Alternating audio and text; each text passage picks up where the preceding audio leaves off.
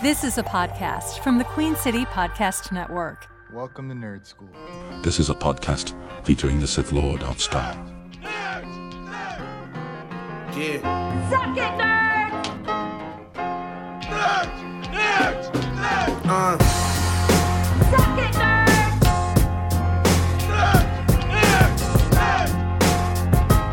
Suck it, nerd! visit me, daddy ass.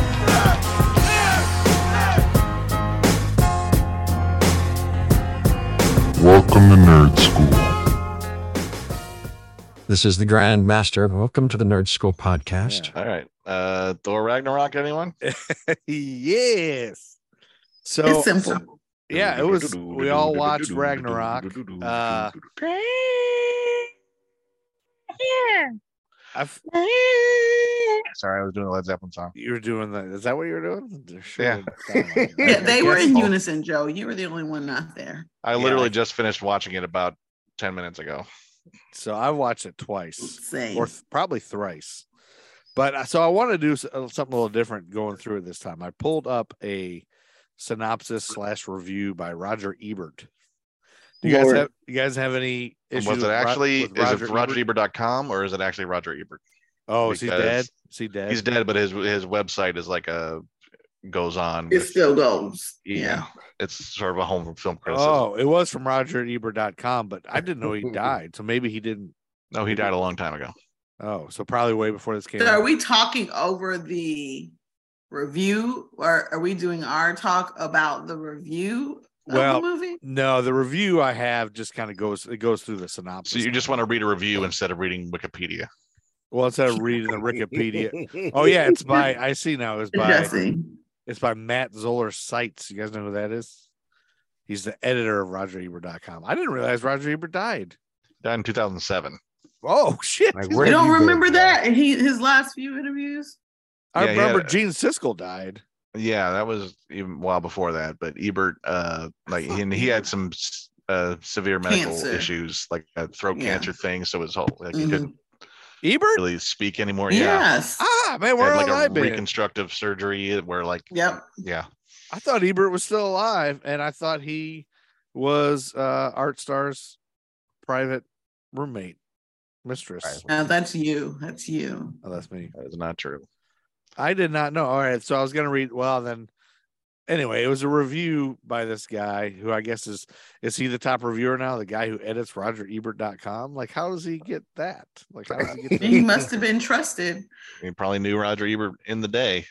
Well, my Mhm. thought my thought was it'd be interesting to read someone's actual review to see what you guys think.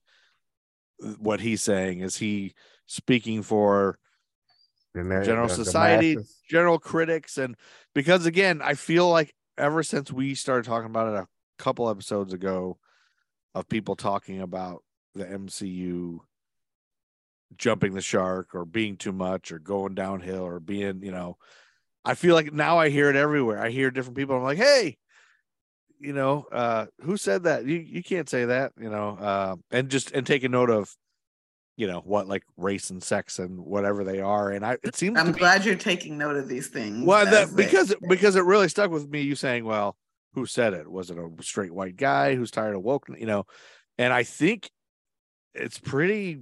I'm hearing it in a lot of places and circles. So, but I think it's. I don't know. Some of the reviews I've been seeing online lately is just like stuff about the big headlines I keep seeing is why Ant Man Quantumania ruined the MCU and is proof that the MCU is now stupid and dumb and everybody. Yeah. Well, keep in mind, uh, reviews online are a lot of times, uh, unless they're you know, clickbait, right? yeah, it's clickbait. So they have to say something decisive. yeah. What's your hot take that's going to get people reading it? And uh, sometimes that winds up, you know, fueling people, like altering people's opinions, and then fueling this sort of uh, uh, vicious little cycle. So you have also say at something, the same, yeah, something eye catching, right? So if you Yeah. say, "Oh, it's pretty good," that's not gonna nobody's gonna click on it. Yeah, If you say was- this changes yeah. everybody's life, you know, this is the worst thing ever or the best thing ever, they'll click it, right? That's yeah, stuff like that's that. idea. Let's get strong opinions of it, engender people to follow you. Like, oh, why is this guy so thing? And, and then a lot of times you can read it and go, all right, this guy's full of shit. Or uh, if you're not as well versed on it, you, you know, eh, maybe he's got a point. And I mean, to be fair, uh, To be fair, any uh, to be fair, any sort of thing that remains popular for a long time eventually gets a backlash. Uh, and even if it's not a backlash, I find um in the world, the other world I spend too much time on is book world, right? I read a lot. Mhm. And it's so amazing to me that I could read a book where I'm like, this is fantastic. And then I go read the reviews. I'm like, who is writing? Are we reading the same books? There are always going to be contrary reviews, even if you think something is really good. And I think Yeah. that's something to take into consideration because when you take on any any entertainment where you are in life has something to do with how you feel about that thing. There are movies we're all going to be emotionally tied to. There are characters we're going to be tied to. There are storylines. And sometimes we're disappointed because we wanted to go a certain way or we needed a feeling out of it. Some of it, and some people are just contrarian and they will always be that way. So yeah, I like Yeah. to take reviews with a grain of salt unless it's like solid. Unless you're telling Right. me like this was trash because it just hyped up the patriarchy 2 million times or so and so is racist or you know something that's uber problematic that i'm like yes or it's clear that someone rushed it to film and you know those things are clear Right. clear but if you if in general something's decent and you're like ah the worst trash i've ever seen why are Yeah. women in charge now like that stuff i take with a grain of salt because Yeah. People type things behind keyboards that i find um so interesting and also reviewers span ages and so what people Yeah. find atrocious also varies by generation and kind of where you live in the country or world yeah. Um, when I was doing like, I wa- I was reviews and reviews adjacent. I always, I tried to think of, because you come at that with your job is to is not to create art it's to sort of criticize other people's art and like what business do you have doing that? If you haven't done anything yourself. I mean there's a lot uh, of good to be found in some like some criticism of people who are genuinely trying to engage with it but there's a lot of people that are just there to shit out their hot take and get clicks. So the way i approached it was uh, the point of a reviewer is not to tell you what to think about a thing.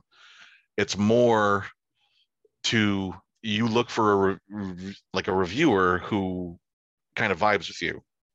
Like you find someone who writes like if, who's seen a movie you've seen you're like yeah i kind of agree with it this is kind of how i feel about it too. I we have the same kind of vibe. We have the same kind of taste. Yeah.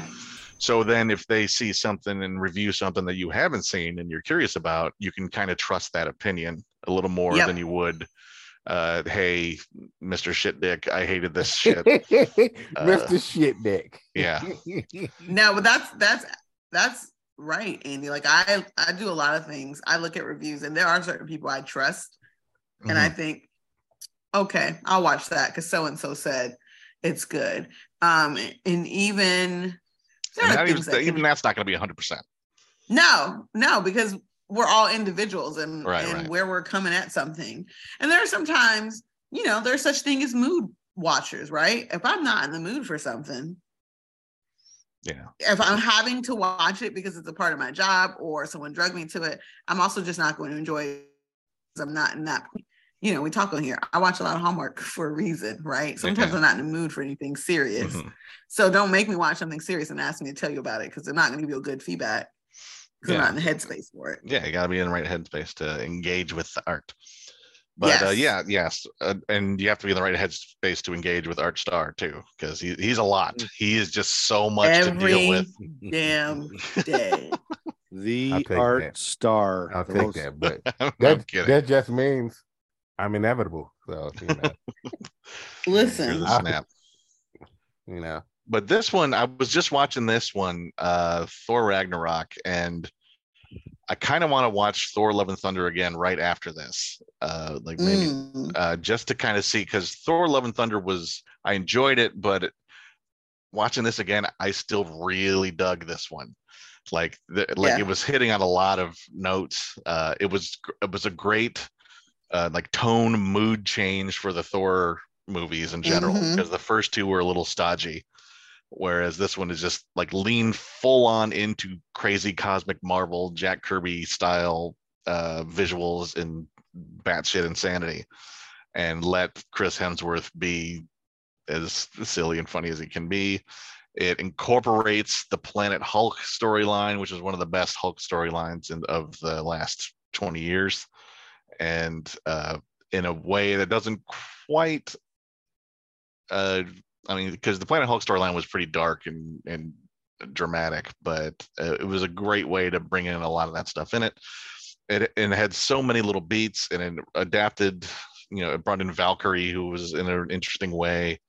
Uh, it's there was and the whole use of immigrant song by led zeppelin which was uh is about thor like there's a hammer of the gods as a line in that song uh it just it really came together taika waititi is the director and also uh who plays korg the Kronan uh rock man in it Oh, he plays Korg too. the Yeah. Yeah, director. he Taika does. Waititi- I don't think I realized that's what he was playing, but now that you yeah say How do you it, how do you say his name? Yeah. The Uh, director. uh, taika waititi i believe Taika. and Taika uh Waititi. thor love and thunder didn't quite hit as well as married to Ragnarok. Rita Ora. Wait, he's married to who? Rita ora uh, and supposedly had a threesome with her and Tessa Thompson while shooting. Uh, she just Thor came out Ragnarok. recently and said no, but Yeah. there are lots of pictures and tabloid speculation Oh, that they were quite Yeah, the they look they look kind of cozy. Oh, I saw the pictures. And Tessa Thompson is the best. I love Korg. Korg's my favorite thing about this movie, but Tessa Thompson's a close second. She's fabulous. Uh, piss off ghosts. He's lounging at the end of that. yeah, Korg is Yes. great. Is he funny in the comics like that? No, they- uh, they he probably him- is now, but Yeah. he wasn't. He was part of the Planet Hulk storyline. He was technically he's fr- he's a Kronan, which is like the the the Rockmen from Saturn or something. That was Sons of Saturn, they, were called. something No, like that. Stone Yeah, Men of Saturn. Stone Men of Saturn. That's what it was. Thank you, Art.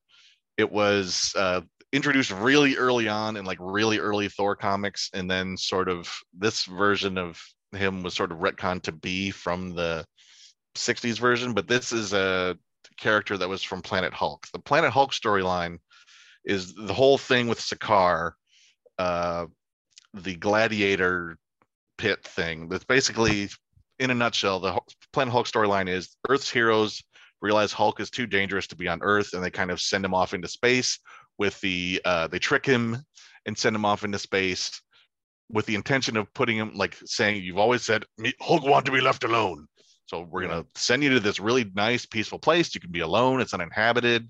It's it's lovely. It's beautiful. But then, of course, he hits a wormhole or something on the way there and winds up in this, you know, gladiatorial slave pit thing. And he eventually has to lead a whole revolution by becoming the the famous gladiator that kills everything.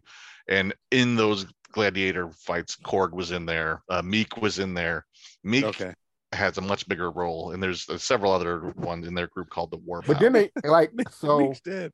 he kind of but see that that like him coming back, kind of like if you're like a super comic nerd and you fell down the hole, let me look up all of these other characters kind of thing. Like Miek, you know, in the comics, he does because he's a insectoid or bug or whatever, he does like these kind of whole regeneration things every so often. Mhm. And it was like I want to say like maybe the third or fourth time I ever watched this, like I kind of made like I kind of made that sort of connection when he was like, "Oh, he's dead," kind of yada yada. I kind of stepped on him, and then he comes Mm. back, and I'm like, "Oh, that's them." Like if you don't know, that's like I guess them paying homage to what he was like in the comics, kind of thing. Right.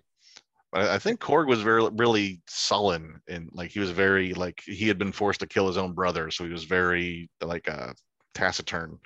And Miek was really like he he talked a lot, but he was very like you know he was like an insect. He was a little creepy looking, but he was in, in the, team. And then it turns out uh, when Hulk kind of sets everything right and he actually gets married and uh, uh, has like a new life for himself on Sakaar. Uh, he's Miek is is still pissed and wants him to keep fighting, and so he he's sort of sabotages the whole happiness of the Hulk uh, secretly just to get Hulk pissed again.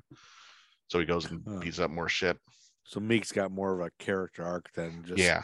being Then, that uh, dead bug. Then, is that the protoplasm coming out of you there, or is that eggs? Those look like eggs. But it, just the fact that they're in there at all, I'm happy with. I think we skipped and went straight to the gladiator pit. Joe, do you want to start at the Yeah. beginning? yeah, we went right to Korg. Just if 'cause I don't know someone jumped into Korg. this and had not seen Thor Ragnarok, they'd be like, "What the hell yeah, are they talking Yeah, we, we jumped into the middle of it to talk about influences. but Well, I we can think start we from the did. I think partly because we mentioned Taika Waititi, Ta- Taika Waititi. Waititi. Taika Waititi, and who's married to Rita Ora, who I've never heard of, but she is a beauty. Uh, she's a singer. You know her songs, TBJ. Is that how you know her? I think she has a song called "I'm Rita Ora" and I'm here to say I love Fruity Pebbles in a major way. I don't think that's true. Hot right now. It says she featured on DJ Fresh's single "Hot Right Now." I'm gonna have to look her up because I there's so many like actors and artists that I just am not familiar with. I'm like living under a rock, uh, and I need to be more. Anyway, so anyway, that's how we got off into the Korg thing because I didn't know Taika Waititi did uh Korg's voice, but I love Korg. He's my favorite. But this was written by Eric Pearson, Craig Kyle, Christopher Yost. So we Oh. think one of those guys came up Christopher with. Yost is actually a comic writer, so Okay. uh, he's done a lot of uh, good stuff. He did uh, a lot of Spider-Man work. Uh, among And that others. makes sense for some of the funny in this movie. yeah. Yeah. So um was everybody happy with was this so nah, I was gonna show my ignorance what we've already talked about, but I know we've talked about Taika Waititi before. Like what's the other Marvel Uh, Thor: Love and Thunder.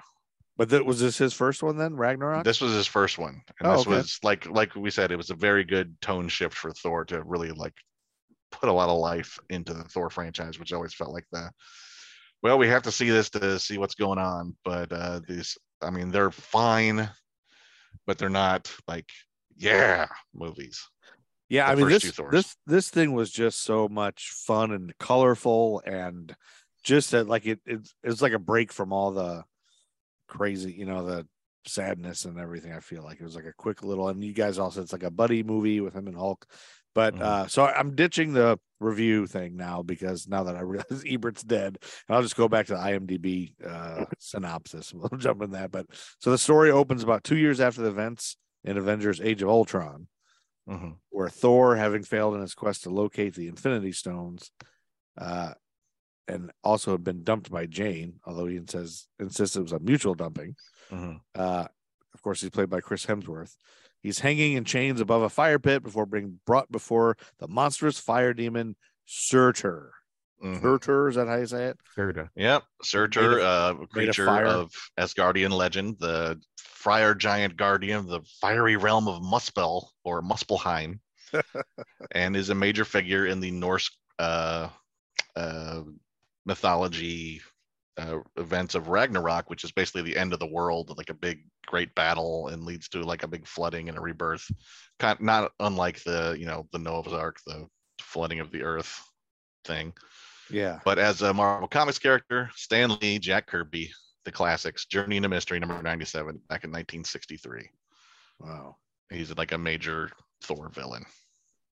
He's pretty badass and Mm-hmm. scary and it's it's a funny dichotomy of thor just like uh just a second as he's swinging around on that chain Yeah. thing before he finishes his you know Yeah. what is explained to him but you know the effects there of him are pretty sweet badass with his crown and everything Mhm. um I thought that was a big eyebrow.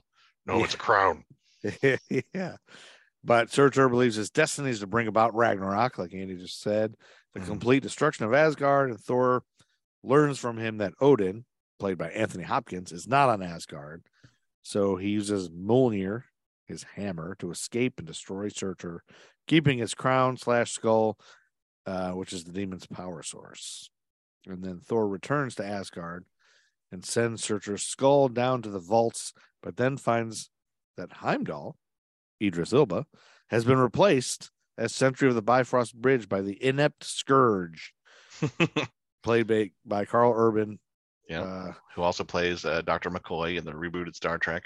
Who was Oh, in he Lord of does? the Rings. He's done he's done every nerd thing imaginable. I know he's in Lord of the Rings and he's in. I knew him from the uh the boys. The boys, yeah, Yeah. I love that you said every nerd thing imaginable. Good way to put it. yeah. I don't know if he's gotten into Star Wars yet, but he probably will soon. I'm sure he will. So nerds do nerds He'll love, make his way there next. do nerds love this guy?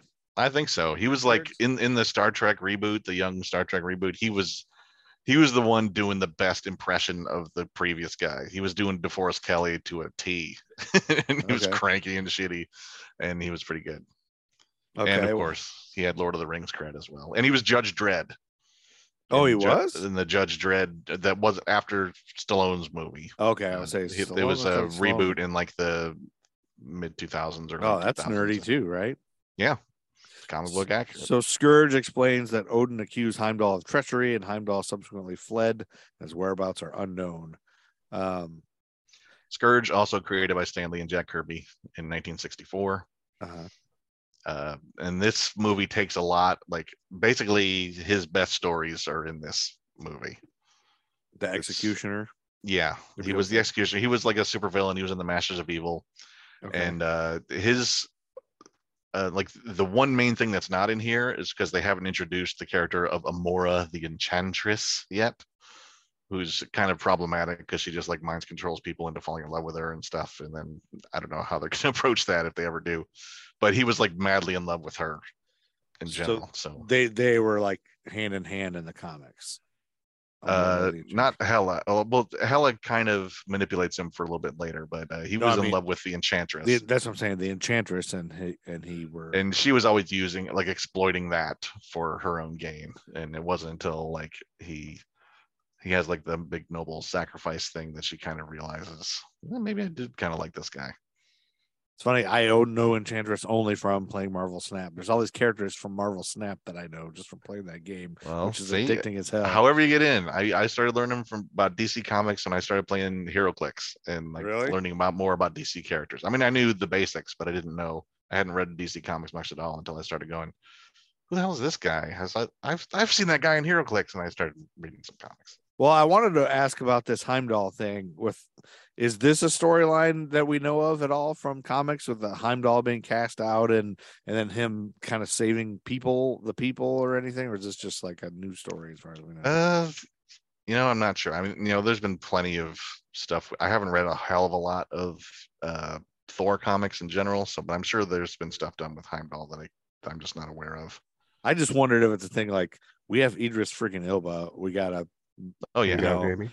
that's Oh, yeah, Okay. I didn't know I was muted. But um Oh, I was I'm sorry. Going, I was going into it. But like Heimdall in the comics, like there have been parts where like because of I guess he was kind of sometimes viewed there's certain uh I forgot what year it was, but it was like he was viewed as sort of like a heretic because he could he had like the, the one of his gifts is foreshadowing and unseeing.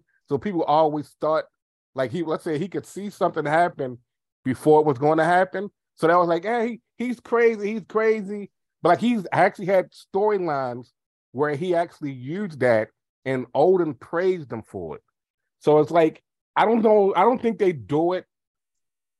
I don't think there's too much of an homage in Ragnarok to it, but Heimdall has had things where like he was kind of viewed like as sort of like an outsider, but not necessarily kicked out or you know exiled or whatever. You know what I mean? Gotcha, gotcha. Yeah, okay, but he, that's- so he serves a really good purpose in this, is to underscore the Asgard as a people, not a place.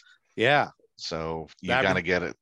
yeah. He's the basically the point of view people of point of view person for the the general Asgardian populace. It's not they're not all big shiny gods and kings and stuff. But I like that because the beginning of this film shows us how dis well, every Thor film shows us how dysfunctional the big shiny gods family is.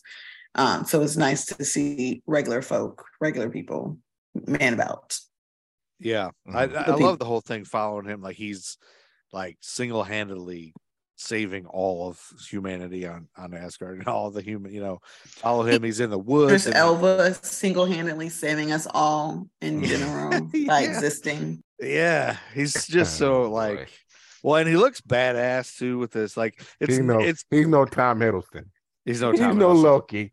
But it's for me, it's neat seeing him not in that, you know, that Heimdall thing. He's just he's just like this security guard with a big hat. No offense, uh G4S art star, but uh like but he's wearing the uniform, you know, the uniform, the helmet, you know, and seeing him be like a man of the people and So what you're saying is our star needs to start wearing giant hats to work. he needs to wear red leather and uh get a sword and start battling. a giant sword. Yeah.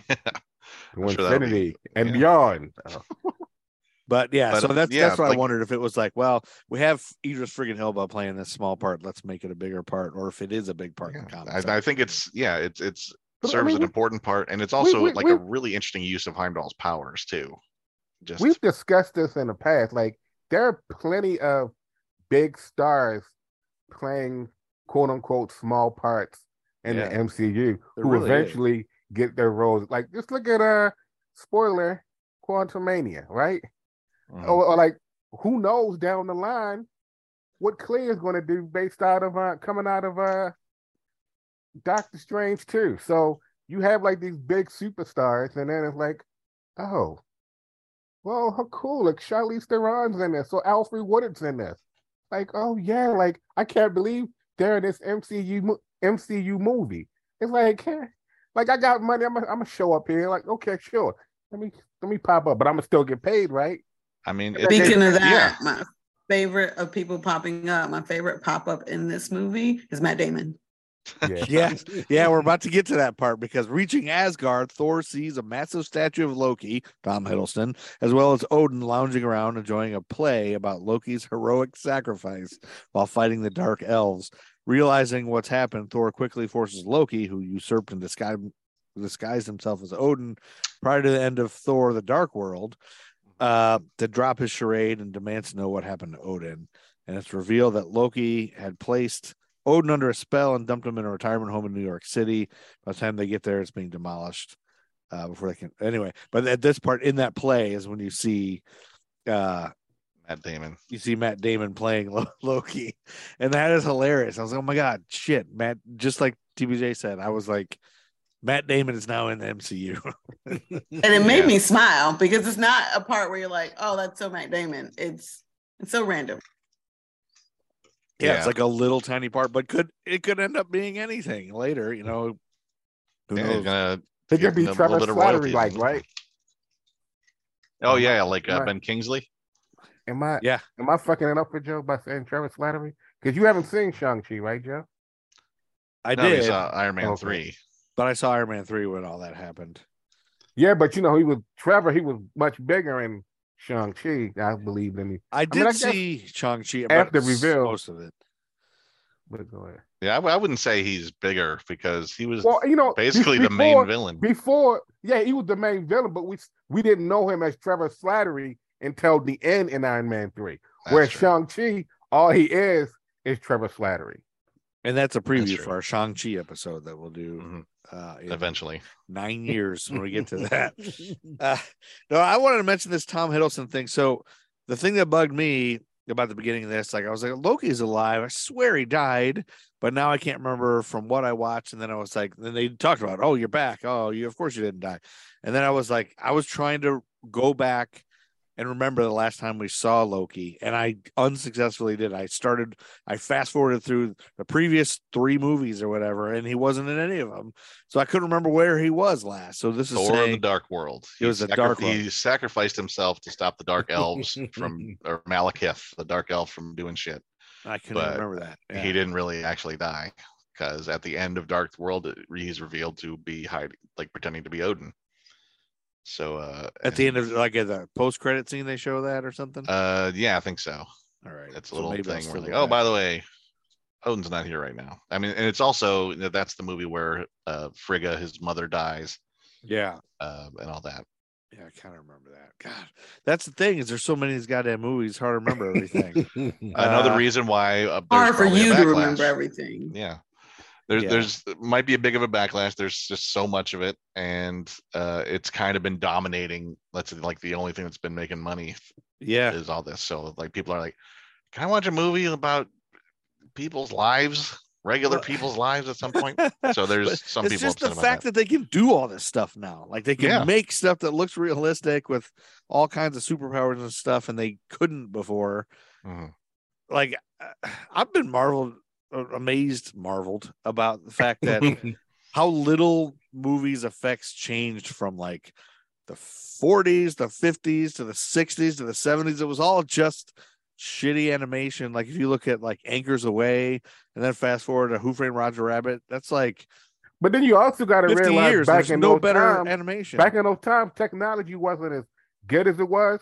For them to do what they did back then was still like, whoa, you know, a moving picture. Awesome. You know saying? yeah, moving picture is amazing, but still, but the '80s like was still shitty. But I'm like from the 40s to the '80s, that's like 40 years Mhm. of technology, and it's not even any better, really. Like Howard the Duck was so shitty, it was not any better than Barbarella, which was in the '60s. you know? Barbarella. You, you notice you mentioned mean- both movies that you chose. both movies you chose Way and both movies who are held up as examples of not very good movies. Well, what did you say about your taste, Joe? I just mean about the effects. Like the effects didn't get any better from the 40s to the 80s, but now in 2020, 2017 I or whatever think- year we're at, they're amazing. I think uh creature creator Rick Baker, I think, would have some issues to say that they're like the stuff the that the best movies did. Like you think they could have done Star Wars in the 40s? They did Star Wars in 1977. Yeah. 70s and 40s, same bullshit crap. Like Star Wars was not good. the graphics weren't good in that. It was shitty. They re had to they had to add everything in the 2000s make it. It did not add everything in the 2000s. It had nothing. It was terrible and shitty, but we you loved guys it. should fight it out. Yes, er- Star Wars was terrible and shitty in 19. Jedi's are pieces of shit. I have joined the Sith.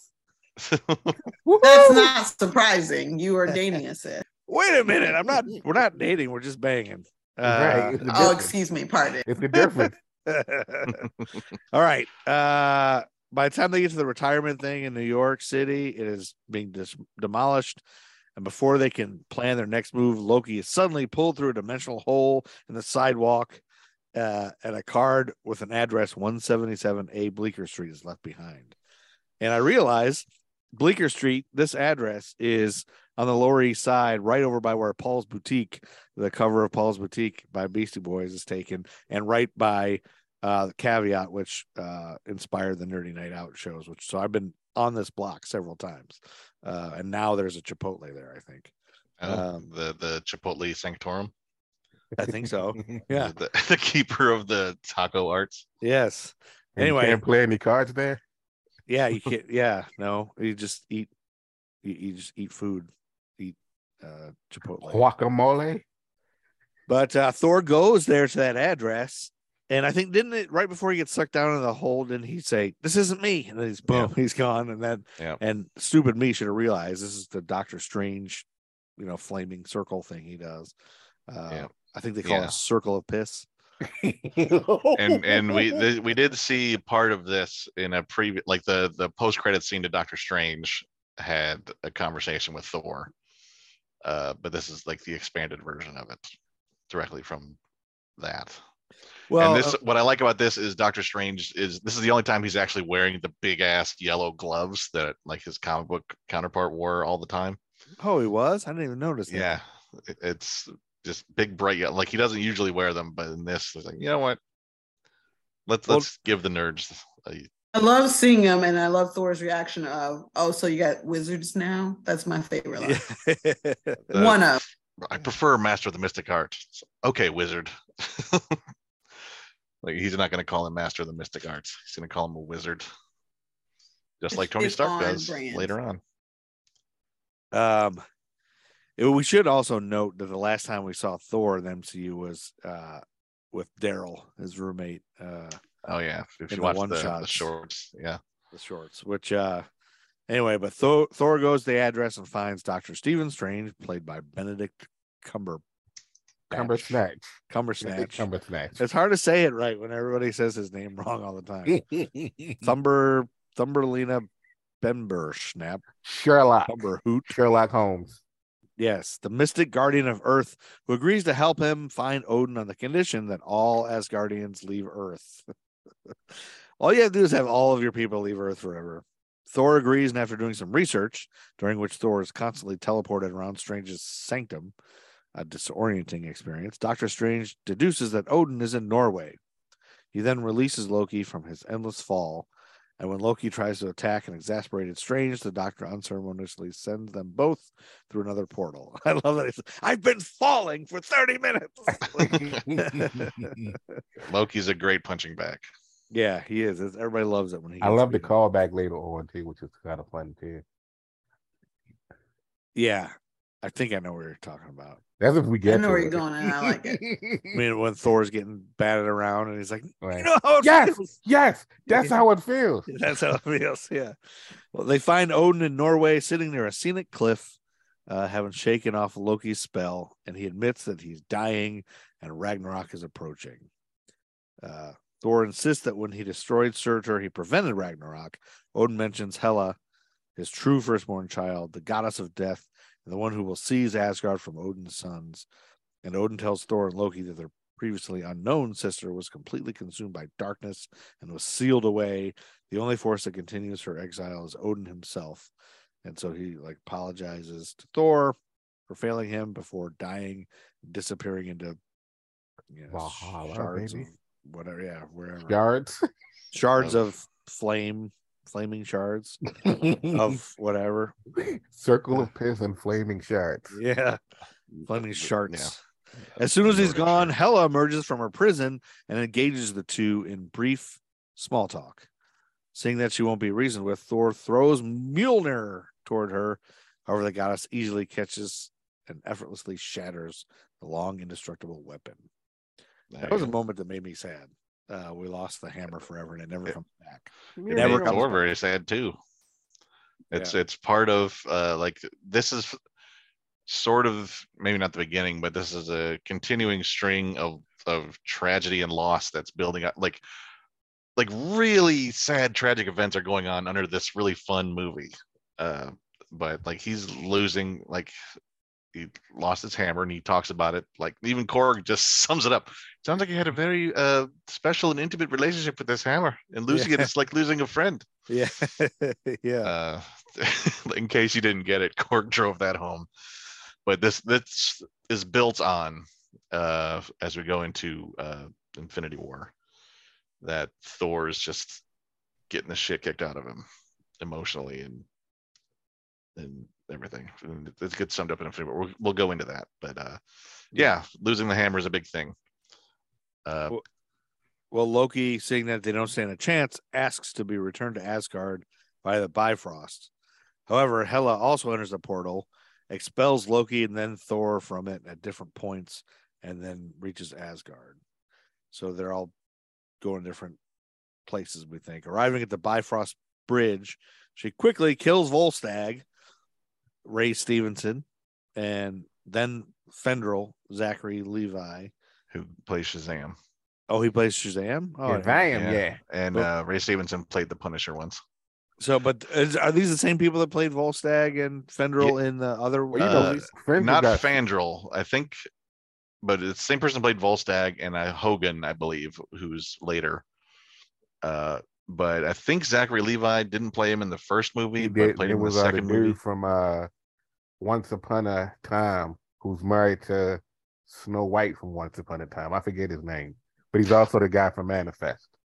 If you guys Okay. watch Manifest, I don't watch any of those shows. the guy who plays. I know who you're talking about. I actually following your art. I'm following. All right. The, no, the guy who plays Fandral or Oh. played Fandral in the first movie, all right? Oh, yeah, And now Zachary Levi took his place. And then this is such a weird, unceremonious end for the Warriors 3, yeah. It's who the were, who were Warriors like a huge part of Right? the I hated movie. that. That's what I thought too. I was like, "There's just that. That's it. That's it for the Warriors three. They were such a big thing." Yeah, they were like his best buddies in the first Thor movie, and then they're barely in the Dark World. I mean, they, but they each have a moment in the Dark World, and then this is like, you know what? Fuck these guys. Well, and isn't Lady Sif supposed to be with them too? Uh, we haven't seen her. I don't think we see her until again, and I, I don't think until Thor: Love and Thunder she shows up again. I I thought think. she just Loki. she was Isn't with these in guys Loki? all the time. Yeah. Oh, yeah, but I, isn't that like a memory of Loki of Lady Sif? Yeah, but something? it's a memory. But you know, they don't. I feel like I, I want to say she wasn't just like, oh, let's get old footage and insert her. I'm thinking, No, that they uh, got her, but I mean, it was it's an appearance, but it's not like her. but it's still Slade actual Sif, so, I character. mean, it- it- isn't it- so it wasn't. Sif. Are you saying it wasn't Sif? It was a version of her. It was a memory of her, but they But did get saying- the actress saying back to play Sif. her. But yeah, but I gotta we- go back and You're watch. saying that Loki. wasn't Jamie? I forget. her I'm saying it was. I'm just saying we don't. We haven't seen the present day version of her until Love and Thunder. I mean, she was in the first two Thor movies, and she had a couple of guest shots on the Agents of Shield TV show, and then kind of has, was ignored Uh-huh. until very like last year, I guess. We covered Loki on here, didn't we? Uh, the, Yeah, yeah, we we, watched that show, but Yeah, we watched uh, we're gonna have to watch it again once we get to Phase Yeah, I Four. gotta watch it all again. It'll make more yeah. sense that way. Yeah, Don't 'cause, uh, worry. Rewatching is good. Rewatching is good. TBJ is correct. Anyway, after she uh, he she kills those two, and then she recruits a terrified Skurge to her cause, and then heads to Asgard, where she kills the entire palace guard uh, single handedly, as well as Hogun, played by Tadanobu Asano. Do we know who that The last of the Warriors three. the last of the Warriors. Three. At least he got to speak. yeah, for one second. Yeah. No, he, Yeah. he got a couple of tough guy lines. The other two just. Oh yeah, that's right, because he came up afterwards. He's like, "We're not gonna Yeah. whatever bow to you or said Whoever you are. Did you not just listen to what I, I just told you who I was? Yeah, right. Whoever. Yeah, right. I just said the whole thing. Yeah. Uh well, what do we think of Hela? Like, what are we? How are we feeling about her portrayal and like? I one gonna point out my second favorite line of this movie, which is also a TikTok trend, which is the "It's come to my attention that you don't know who I am." I'm gonna point that out because Oh, yeah. it's it's a really good trend on TikTok. Are they using um, her audio for that trend? Yeah, they use her audio and then they go into a song, and then most women are like, it's an empowerment movement, even though she's a villain. But in the land of TikTok, you know, trends are based on Line of sounds and not TikTok. characters. Right. Yeah, like And it's Cate Blanchett. She's fantastic and everything. And yeah, Hell, hell is the North goddess of death. Um, and but it's an interesting sort of take.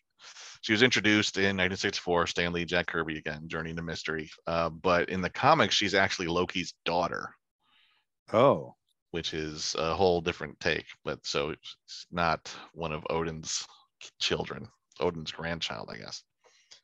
But uh, it's she's it's sort of like the underworld. She doesn't. Con- I don't think she controls the people of of Valhalla, which is like uh, Asgardian heaven yeah. where like if you die in glorious battle that's where you wind up but uh so she's more like the underworld the like death and uh she's always trying to expand her her realm i think to have more dominion over more people My only complaint about her portrayal on this is the the um head You didn't like the whole. oh that's that's absolutely right out of the the back. comics that where she rubs her head and it pops up. Like oh no that's just awesome I no, I would just like it either is there, it's not like that stupid thing where she just wipes her head and it pops out of nowhere, and then she wipes it and it comes back. Like It's that was stupid as hell. I thought. That's I thought it was a great way to uh transfer between like all right, I'm just chilling mode. I'm trying to be friendly. It's like all right, Well, if you- if you- time to if you fuck people think up. about it- Magic, boom, I'm death. Mm. Think about it. What if we think about what? Am I here? Yeah, now I hear you. Oh, yeah. So if you think about it, whenever she produced weapons, it's like it's almost like she produces them out of thin air kind of thing. So like her hair, maybe it's just like an illusion. And when she does this, does the thing with her hands, it just like it, it appears. I So- don't. I didn't have a problem with it appearing and not and going away. It was just the way it, the you hate way the she- introduction. The way she did it and wiped her head. Like it looked stupid. Like it looked like She was voguing for you, Joe. yeah. Was, uh, I don't know. That was No, my I only. I thought it was great. I think it she's was a- badass and that's very stupid. smooth. And you're wrong, Andy. You're wrong about this. Actually, you're a dumb piece of shit. you know what? Uh, who's the Calm guy? down, calm down. Brad Brad Razzle fan is a great artist. Who's the guy you hate? Ted Rob Liefeld. No, Rob don't. Liefeld. Oh, Rob You're I, Liefeld. wanted, I wanted to see what how many names he would go Ted through. until he- Mandelbaum is a great artist. Te- Ted Mandelbaum, sure. He You know what? Actually, I've been waiting uh, to surprise this, uh, surprise you with this, but we actually have Rob Liefeld here as a guest. He's been in the waiting room. I'm going to now present him on the Okay. Nerdskool podcast, our special guest. Hi guest. everybody. coming- I'm very good at drawing feet. He's coming to interview you, Andy. Let him come. You hate Rob Liefeld. I, I, he just seems like also like one not good at the thing he's famous for, and two he seems like kind of a douchebag. You ever met him? No, Would you like to? no, Okay. If he's at Heroes Con, we should say like we should introduce you, Andy. no. I'd rather not. I have you- nothing nice to say about him, so I'm not going to say anything to him. What if he walks into our Nerdskool panel at Heroes Con and it's like, um, I have a question. My name's Rob Liefeld. Uh, why do you hate me so much? And what can I do to earn your love, Professor Andy? And then he starts like slowly. You like you want want me to draw a picture of you? Yeah. Want to do a portrait of you? Stop claiming uh, that you did not rip off Deathstroke when you created Deadpool. For one, uh, two, draw better. Three, don't Draw throw better. a crybaby hissy fit when one of your characters uh, comes out as gay in the comics. Oh, so he's a homophobe? Yeah, I think so. Or Oh, maybe it? not. He, I'm sure he'd he'd uh, obfuscate, but he was. They made a Shatterstar one of his d- dumbest characters who has a big, you know, he, he's like a big, like padded, stupid Hey, helmet and a big cheerleader top knot on his head and a sword that's two swords, so it's I'm- extra I- extreme. I I love that about Shatterstar. Like I literally got that toy because his sword had two um what you jiggies. It's a sword with two blades on it yeah, instead of two one. blades. I thought that was the coolest thing ever. But you're Well, not a collector. You don't collect toys. I, this is when I was young. I was I was a wee lad of, of maybe 18, 19. And I thought this shit is fucking cool. I'ma get it. Yeah, I did not think it was cool. Shatterstar is in Deadpool 2? Uh, barely, yeah. That's, that, that's about the treatment he deserves. What he got in Deadpool too, and uh, I gotta see those Deadpool movies. but like in the comics, they wrote a storyline where he came out as gay and in love with his friend Rictor, and then uh, uh, Rob Liefeld was all pissed about that and like, I can't wait to write for Marvel again and, and change that back or something like that. Um, well, screw homophobia if that's what. Yeah. is, so I, I wasn't. Uh, I mean, that really, I didn't, I didn't like his work before, but that made me just go, Ugh. yeah, I that didn't. Yeah, say, you, you were you're- already anti Yeah. beforehand, I like that. but Yeah. that just helped keep That the just- anti going, rightfully so. yeah, that just helps us not yell at you about being mean to Rob Liefeld because if he's a jerk, then. Uh, Yeah. But is this could this be slander, or he can defend himself if he wants to, right?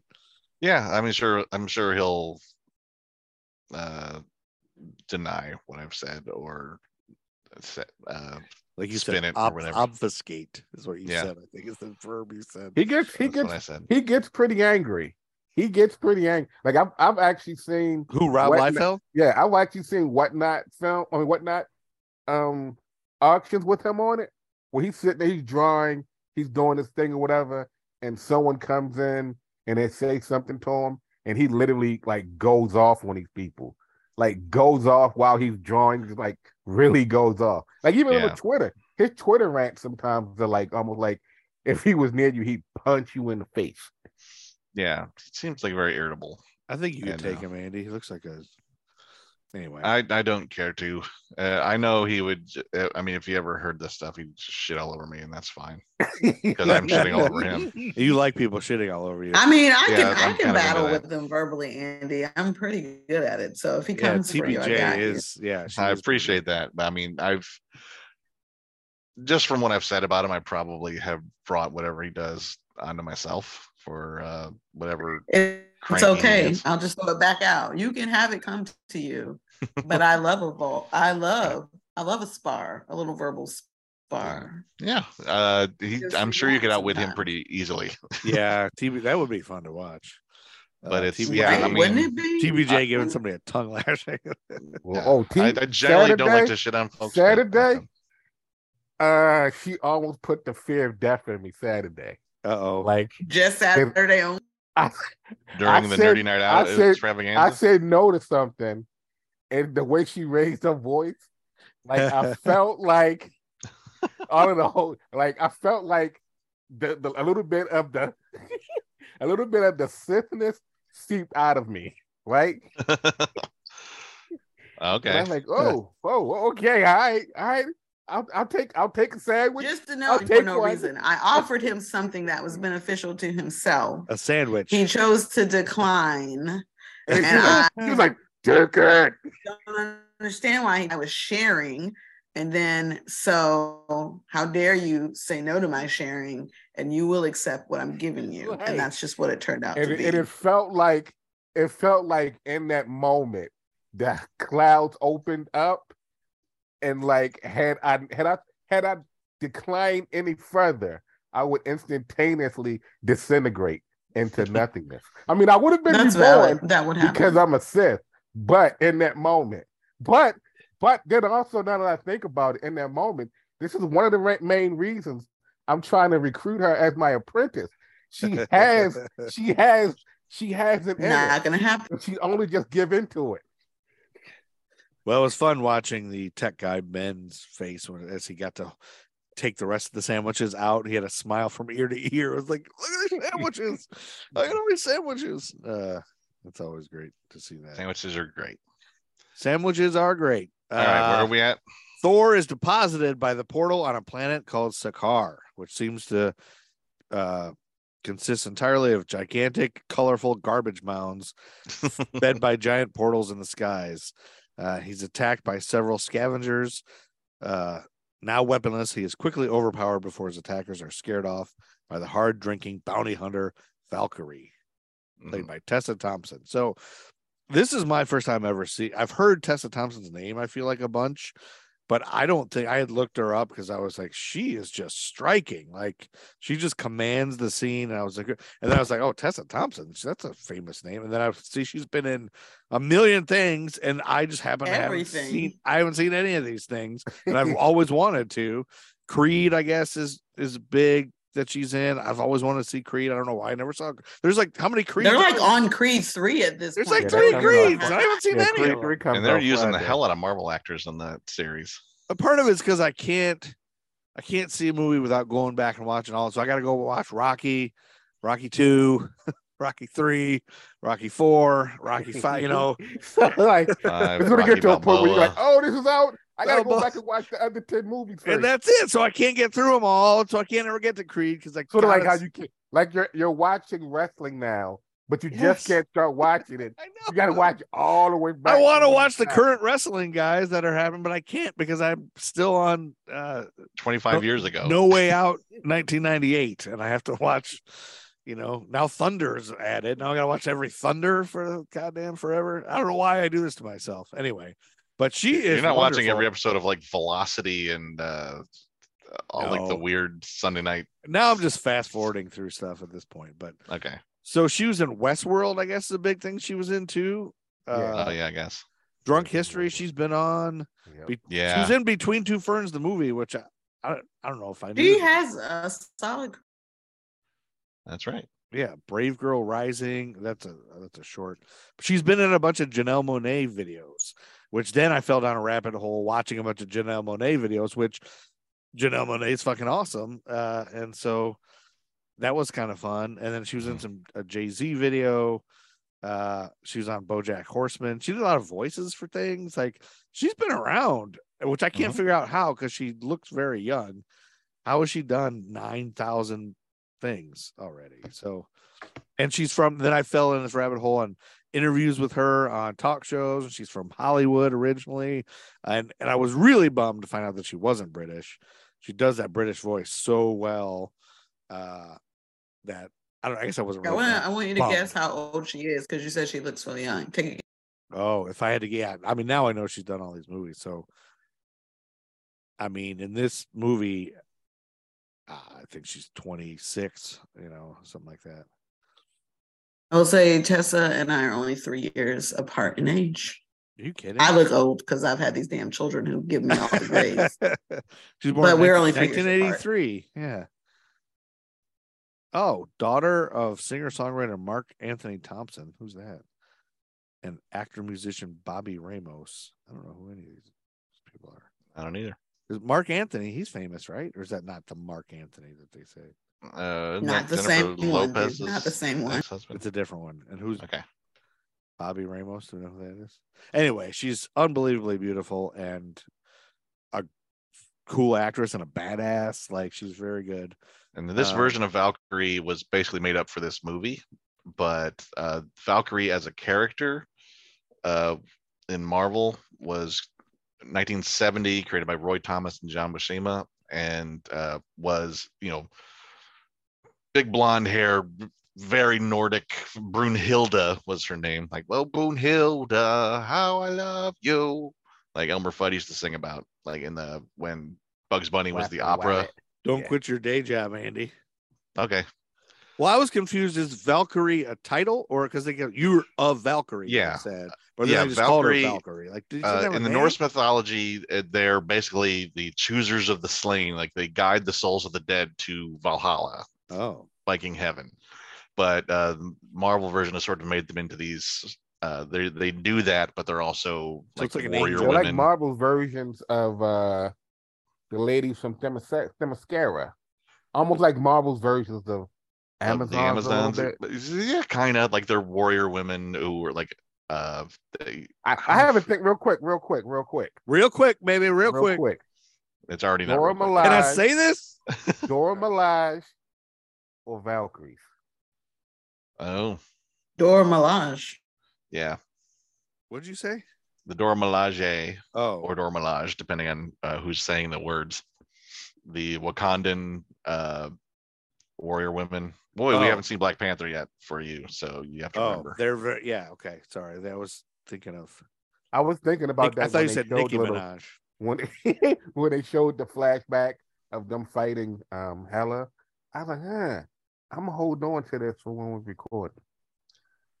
But yeah, Valkyrie is a title, but the, the original Valkyrie from the comics is sort of you can kind of see her in the when Loki makes her relive the flashback of uh, the the Valkyrie's slaughter at the hands of Hela. Jumping ahead a little bit, uh, the the one who sort of pushes her aside and saves her life very much looks like the comic book version of Valkyrie. So you could say Okay. she's technically like the the actual comics version of Valkyrie is technically in it Yeah. although they have wiggle room, they can say, "Oh, that wasn't her. That was just someone who looked like her."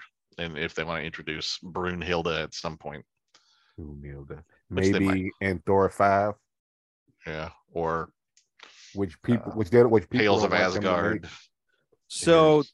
with this Valkyrie, she's very flirty. There's this there's this uh, unspoken thing uh, between her and Thor. I think uh, so there's like this weird flirty thing. He gets real like flustered around her because she's so awesome. So this makes me wonder. You guys, you guys already know what happens, obviously, because you've seen the next one. But I'm wondering, if, does that cause tension with Jane Foster? Uh, if she's in the next ones, and are they? Uh, there's a lot of time between this one and uh, Love and Thunder, which just came out this year, and we don't see Jane Foster again until that the one that came out this year or last year. So Okay, so it's it's there's a lot. bridge under the water, water under the bridge. Yeah, I mean, I don't think anything really ever gets spoken about that because they they they don't really spend a whole lot of time together after this. But uh, Well, Tessa Thompson's awesome. yeah, she was Uh, pretty great in this. Yeah, she's fabulous. I don't know if I like who I like better, her or Korg. Uh, I'm I'm I'm definitely. I think she she's gorgeous, but like for me, like Korg, and I guess and you know just in the other stuff he's been in afterwards, like he's someone I would gravitate towards more just because, like this personality that Korg has in the MCU to me is is fun, but it's also like he's this brutish guy, but then he's he's he's a lover, right? so he comes back in more, like he's in more movies. Yeah, he's in more. Oh, good. You 'cause know, he's he's- great. He's he's like he's a lo- he's like a lover. You know, you look at Yeah. him like, oh, he's mean, but but he's he's a lover. You know, and you know him and his partner they they, they share things together. Like not unlike you and I, Joe. Yeah, that's right. Sharing protoplasm and eggs and stuff. right. I- yeah, I Lord kinda- help you. I want him to hang out with Thing too at some point. Uh, Yeah, I'm sure they've had a fight. They've had a fight somewhere. In, in the comics, he's drawn to look a lot more like he's even like orangish. He looks like the thing, except with like really blocky head. Well, in his rock slide, uh, No, he's related to him. He's not. No, he's, a, he's an X Man kind of guy. um. Okay. Well, anyway, I love Korg. I love Valkyrie. I love Tessa Thompson. Whatever she wants to uh, do is okay with me as far as acting. It's all right with me. Like if she wants to star in, she wants to play me in the Nerdskool the movie. No, I just love how she's a badass drinking drinking too. I think I like I like drinking. Like, you haven't She's to, like, drinking away her this. PTSD, but yeah. Yeah, it's true. Yeah, it's not. I guess that's a sad way to put it. Anyway, she then captures Thor, placing a small shocking device on his neck to pacify him, and takes him to the Grand Master, uh, Jeff Goldblum, uh, who is delighted with his newest acquisition. Decides to put him up against the champion, his champion fighter. And this is our Jeff Goldblum introduction, who's great. Yeah. And and there's a great Marvel one shot after this of him and Dennis. Uh, he becomes Dennis's new roommate. Thor moves out. I don't know if you guys have seen that, but I, I think I did once. Uh, But yeah, the, the Grandmaster uh, first appeared in 1969, The Avengers, number 69, coincidentally. Roy Thomas, John Buscema again. He's one of the elders of the universe in the comics. okay. And uh, he's the brother to Benicio del Toro's character, the Collector, in the comic book world, at least. Okay, And, I uh, was he- gonna say he reminds me of the collector. Yeah like they're all they're kind of related the elders of the universe are these weird pseudo cosmic beings who all have weird very fanatical specific interests and the grandmaster is all about games of chance and contests and stuff Yeah. and then he's mentioned the contest of champions which is basically the first marvel like uh special limited series crossover kind of thing that happened in 1982 oh. Uh, which was uh, was originally meant. I was just reading about this that it was going to be a big sort of tie-in celebration of the 1980 Olympics that Oh, were really? taking place in Moscow, but then America boycotted those, so they had to scrap it and then rework it and bring it out a couple of years later, trying to not connect it to the Olympics at all. But uh, it was. Uh, so it was just basically a bunch of Marvel superheroes engaging in competitions and stuff at the behest of uh, the Grandmaster, who was trying to bring the Collector back to life. Side note, side yeah. note, on Yeah. Ultimate Spider-Man, they actually had uh I don't know, I don't know two or three part parter where it was they did contest the champions with Grandmaster and Collector, but that was like the I want to say the 2016 Ultimate Spider-Man series, or maybe it was Uh, the cartoon, that. you mean? Yeah, the cartoon. Yeah, Yeah, yeah. I'm sure they did. And Grandmaster is a blue dude in the in the comics. He's all Yeah. blue. But like all these Elders of the Universe, there's like the champion who's a big fighter. He actually wears like a wrestling belt.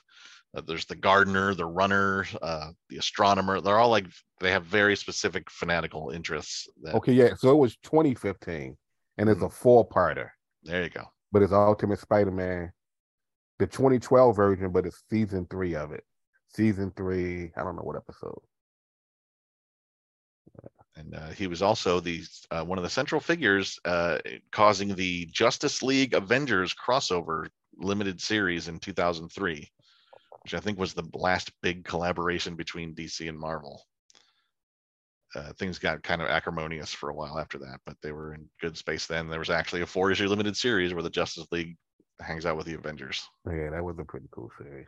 I'm, I think you can find it on Comixology, Joe. Check it out. Yeah, I'm gonna Yeah. have to start reading that. Uh there's just not enough time in the Yeah, like I keep trying to get back into Amazing Spider. Like I've been reading two issues of Amazing Spider-Man since Saturday, no Friday, and I'm not actually reading. I'm I'm saying I've been reading, but I keep getting sidetracked. Oh my god, I haven't read it yet. the Like, ADD now- struggle is real.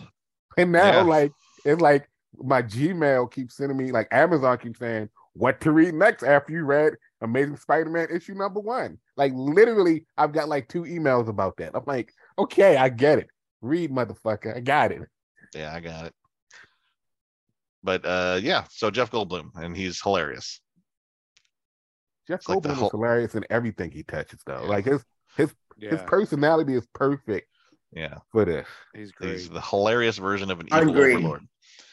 And uh, in this version of of the Grandmaster, it's kind of combined with the the the villain of Planet Hulk, who is just known as the Red King, who was the guy who was the overlord over the gladiator pits that the Hulk had to fight in. This is this is kind of a combination of these two characters. Uh, the Red King was kind of like if, uh, Joffrey was a weird red alien, Joffrey from Game of Thrones, and uh, was in power and in charge and just made people fight for his own amusement and shit. Well, Thor learns that Loki is also present and has Mm-hmm. been there uh, for weeks, uh, time moving far quicker on the Grandmaster's planet, uh, during which he has found favor with the Grandmaster. Not wishing to jeopardize his position, Loki pretends not to care about his brother, and Thor is thrown in his in the dungeon. Uh, in the dungeons where he befriends rock creature Korg, who explains that all who have gone up against the champion have been killed. Uh, we get to meet Korg, who's awesome. Hello, new Doug. Yeah, new Doug. Oh, Doug used to say that all the time. Oh, Hey, new hello, Doug. new Doug. That was great. so funny. And I love that the guy's name is just Doug. like everyone Yeah. else has these crazy super. And I love like, hi there. Uh, I'm this is the pile of rocks waving at you. Uh, I'm actually a being. I'm actually a person. I'm actually a thing. Unless you're like I'm, I'm. What do you say? The whole rock paper scissors thing. Like, Yeah. like Yeah. little- little just a rock, li- paper, little rock paper scissors joke for you. how how an alien from Saturn or wherever knows what rock paper scissors is. Maybe it's universal. I don't know. Well, meanwhile, Hela enters Asgard's throne room and pulls down the fresco above the throne depicting Odin and the royal family and their benevolent rule of their kingdom in the universe, revealing the darker history of Asgard, where Odin and Hela conquer the nine realms before she was banished by her father. Hela then heads down to Asgard's vault and uses Asgard's eternal flame to restore her entire army and revive their her monstrous wolf Fenris. She also dismisses the Infinity Gauntlet that is kept there as a fake. Uh, fake. She just points that out. That's fake. She then attempts to open a portal and conquer all the realms, but the Bifrost sword is sword. I said sword. Sword. Sword. The Bifrost sword has been taken by Heimdall, who has been hiding in the hills and is now sheltering the escaping civilians from Asgard. Uh, That's right. and that's what kind of what we talked about. He's wearing that uh that red leather. He's not wearing the big hat anymore. Yeah, but he doesn't have a big hat, and he's like a badass, and he's got cool dreads, and he's kind of like uh, badass. He like all- Corlys Velaryon from House of Dragons. Yes, the Valyrian steel. He's got his Valyrian steel. Uh anyway, but I think this is a good place to stop because it, it that's that uh the next thing is the big arena f- battle, and I think that's like a big A big, big thing. transition. So we That's a big, big thing. where we just get it all done before uh, TBJ has to go to Italy for hundred years. well, I I don't think we can get it all done. Oh, okay. yeah, we got a way to go, and TBJ's got a pack and I'm only gone a week. I'll be back in the next week. All you right. never know. You might get get over there and, and um find you a uh nice Italian An Italian gentleman. guy. Hey, Or a oh, hey, oh, Tony And then Thank, like, thank you, "Ah, Art, for recognizing that. I'm Mamma open Mia three is being shot, right and I'm the star. Yes. no, I gotta And come in home. that Got case, you can fly us all over. You know. Is this a vacation or is this for work? No, it's a vacation. Oh, okay. Good for you. Are you going with Full on. Tempest? No, by myself. Just by Gonna visit yourself? my friend. Yeah. I have a friend that lives over there. Carolyn. Oh, You guys met Carolyn. Right. Yeah. She did move to Italy for what, two, three years? She'll Was be there three three years? years. That's Mhm. cool. Are you gonna bring So back some gonna go meatballs? No. I will bring back fun stories. Yes, that's exciting. That'll be fun. Uh, we want to see pictures, and then so the next, the second half of uh, Thor Ragnarok will be will be post Italy filmed, recorded. And Andy's an idiot. Don't say that about your brother. Oh no, he's just a piece of shit. You POS. Well, yeah, that's what Rob Liefeld will think of me. I'm sure. Yeah, you know what? Actually, Andy, this is a perfect time to mention that you were uh, going to shake up Nerdskool a little bit, and we have a replacement for you. Uh, Rob Liefeld is going to be the new Alright. professor. Uh, talk to him I about that one Captain Andy. America No, drawing. Rob. It, I'm only here for Andy. If Andy leaves too.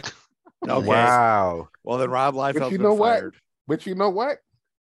The rock and roll expressive nerddom would carry on. Uh, You that's what- would. That's what you and Joe are. Rock and Roll think like Express Rob plus Liefeld Rob. Liefeld. I gotta look at his art. Like it's his art that you hate, right? Yeah, I think he, it's that, like but then too also like his arrogance. look at if you can find it. Hawk and Dove number one from the new Fifty Two. Oh uh, back in like 2011 or something, whenever that launched. Well, here- Seriously, here's the thing. Here's the thing. Here's the thing. Here's the thing. Um, and I'm I'm speaking purely as an artist, right? Mhm. So usually as an artist, if you do like you you have a style. So you you don't nec- you don't you rarely deviate from your style. You may add to it, but you rarely deviate from it. So like it's true all of his characters look the same, but then there's also him just I don't want to this could this, is kind of me being devil's advocates advocate kind of so to speak. But it's like I I don't want to shit on him like that, but it's like you keep creating the same character over and over and over and over again. A lot of times the character is going to look alike, but he leans into that. So then it's almost like how you have some artists who say, like, yeah, I'm an abstract painter, right? And all they do is splash a couple of different coats of paint. My hair, two million dollars. Next one, splash some more. And it's like, you're like, oh shit. So now you're paying for the name. Rob Liefeld has the name. So he doesn't really have to try hard to like create something that looks different because it's like the people who like Rob Liefeld is gonna like the shit no matter what.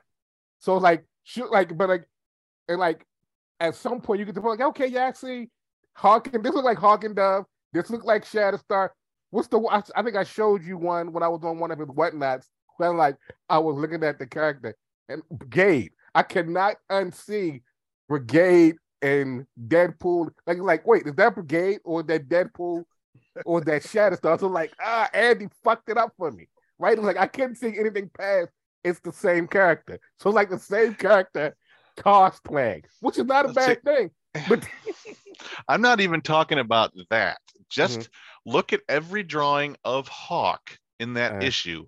He has the exact same face, ex- the exact same expression the entire time. It's either with his teeth like closed or ah with his teeth open. He's just "Arr, arr, arr, arr, that's, that's the thing, though. That- maybe maybe that was what he was going for in that in that series.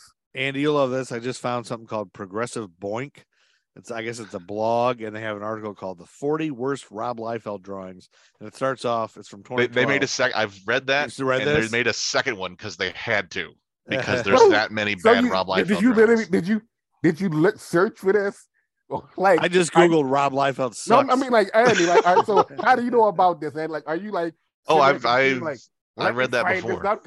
That life wild. Well, it was my goof. well, it you know. starts off people suck, and then there's Rob Liefeld. You know how people draw comics? Rob doesn't do that.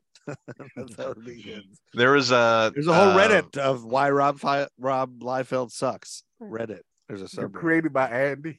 See, No, Yeah. I had nothing to do with it. But I, I did remember like he did Hawk and Dove for the new 52, and it was I read the first issue, and was like, this this hurts my eyes to look at it. And then Now I just Googled it, and I can't tell the difference between this and the other com- but I don't have a discerning eye for comics. I guess. it's but like uh, then he eventually had to like he left DC Comics in a huge pissy huff, public huff, just like man, everything sucks. Rah, th- th- These guys all suck because I was treated bad. Um, Uh, which I mean, on to be fair, the new 52 was kind of a fucking mess, but uh, and DC Comics was kind of a mess at the time, so like he could have gotten uh, uh, shitty, shittily treated, but he walked off all of his books. He was all pissed about everything, and he's one of his quotes in that was, "My greatest triumph at DC was getting an inept editor fired." That's the kind of guy. Yeah, I'm reading a bunch of stuff about how he's a jerk on this Reddit. It's not just that he's a bad artist; it's that he's Yeah. a jerk and he's done a bunch of shitty things to people. Right. I'm I'm I'm well, that's yeah. We got really into the Rob Liefeld hate. So let's put that aside, unless you Yep. have some another. Th- unless TBJ has something else to say. Nope, just later, nerds. She's out. all right. Off to Italy. She's ready to go to Italy. And we'll get a little bit more into Thor Ragnarok. Well, I gotta go return. actually like pack. Yeah. And just reach out to us on Instagram if you'd like to see some nudes of Artstar. Uh, some tasteful. No, nudes. that's behind the Patreon wall. People have to Oh, pay that's for right. that. Yeah. Yeah. You see Artstar completely nude, Eating ice, licking ice cream. licking ice cream. Yeah. The ice cream is just covering his junk enough. Oh, that's disgusting. That is just fucking disgusting. Artstar, a lot of people don't know this. Art Star eats ice cream on the toilet. Yeah. Oh God, I just remembered. I'm I'm looking at an old article I wrote that uh, some of the articles are still up, and I, it's about his pissy departure from DC. and uh, You wrote these articles? I wrote some article, not all those, but there's this article I wrote, and I forgot he posted a video of himself inking comics while he was driving, and it was like that. How dumb? How dumb? You have to be to be I drawing comics. from Crave Online. Rob Liefeld's hilarious departure from DC by Andy Hunsaker, August 24th, 2012. Yep. That's the one. I'm. And he wrote Rob Liefeld is not a good comic book artist.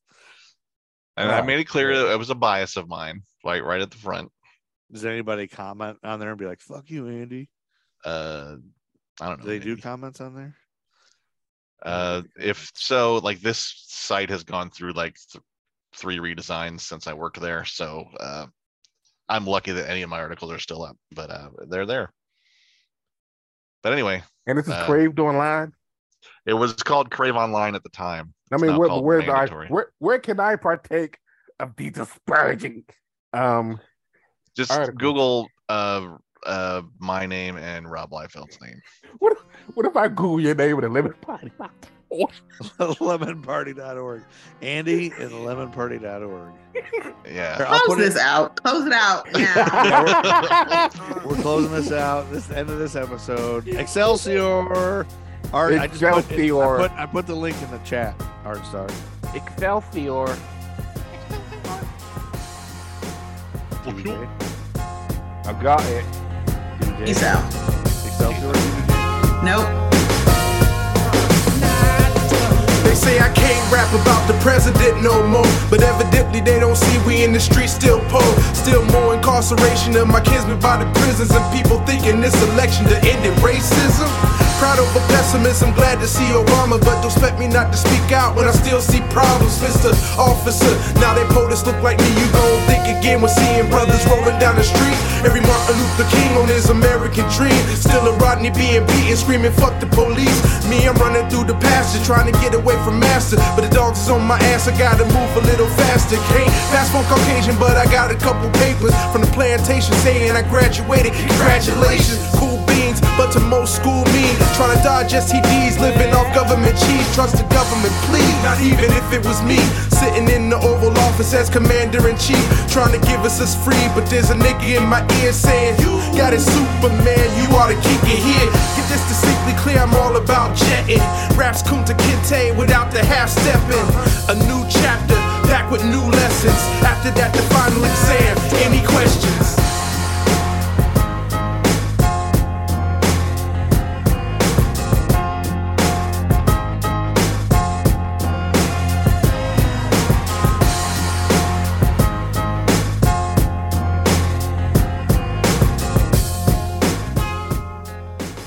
QueenCityPodcastNetwork.com.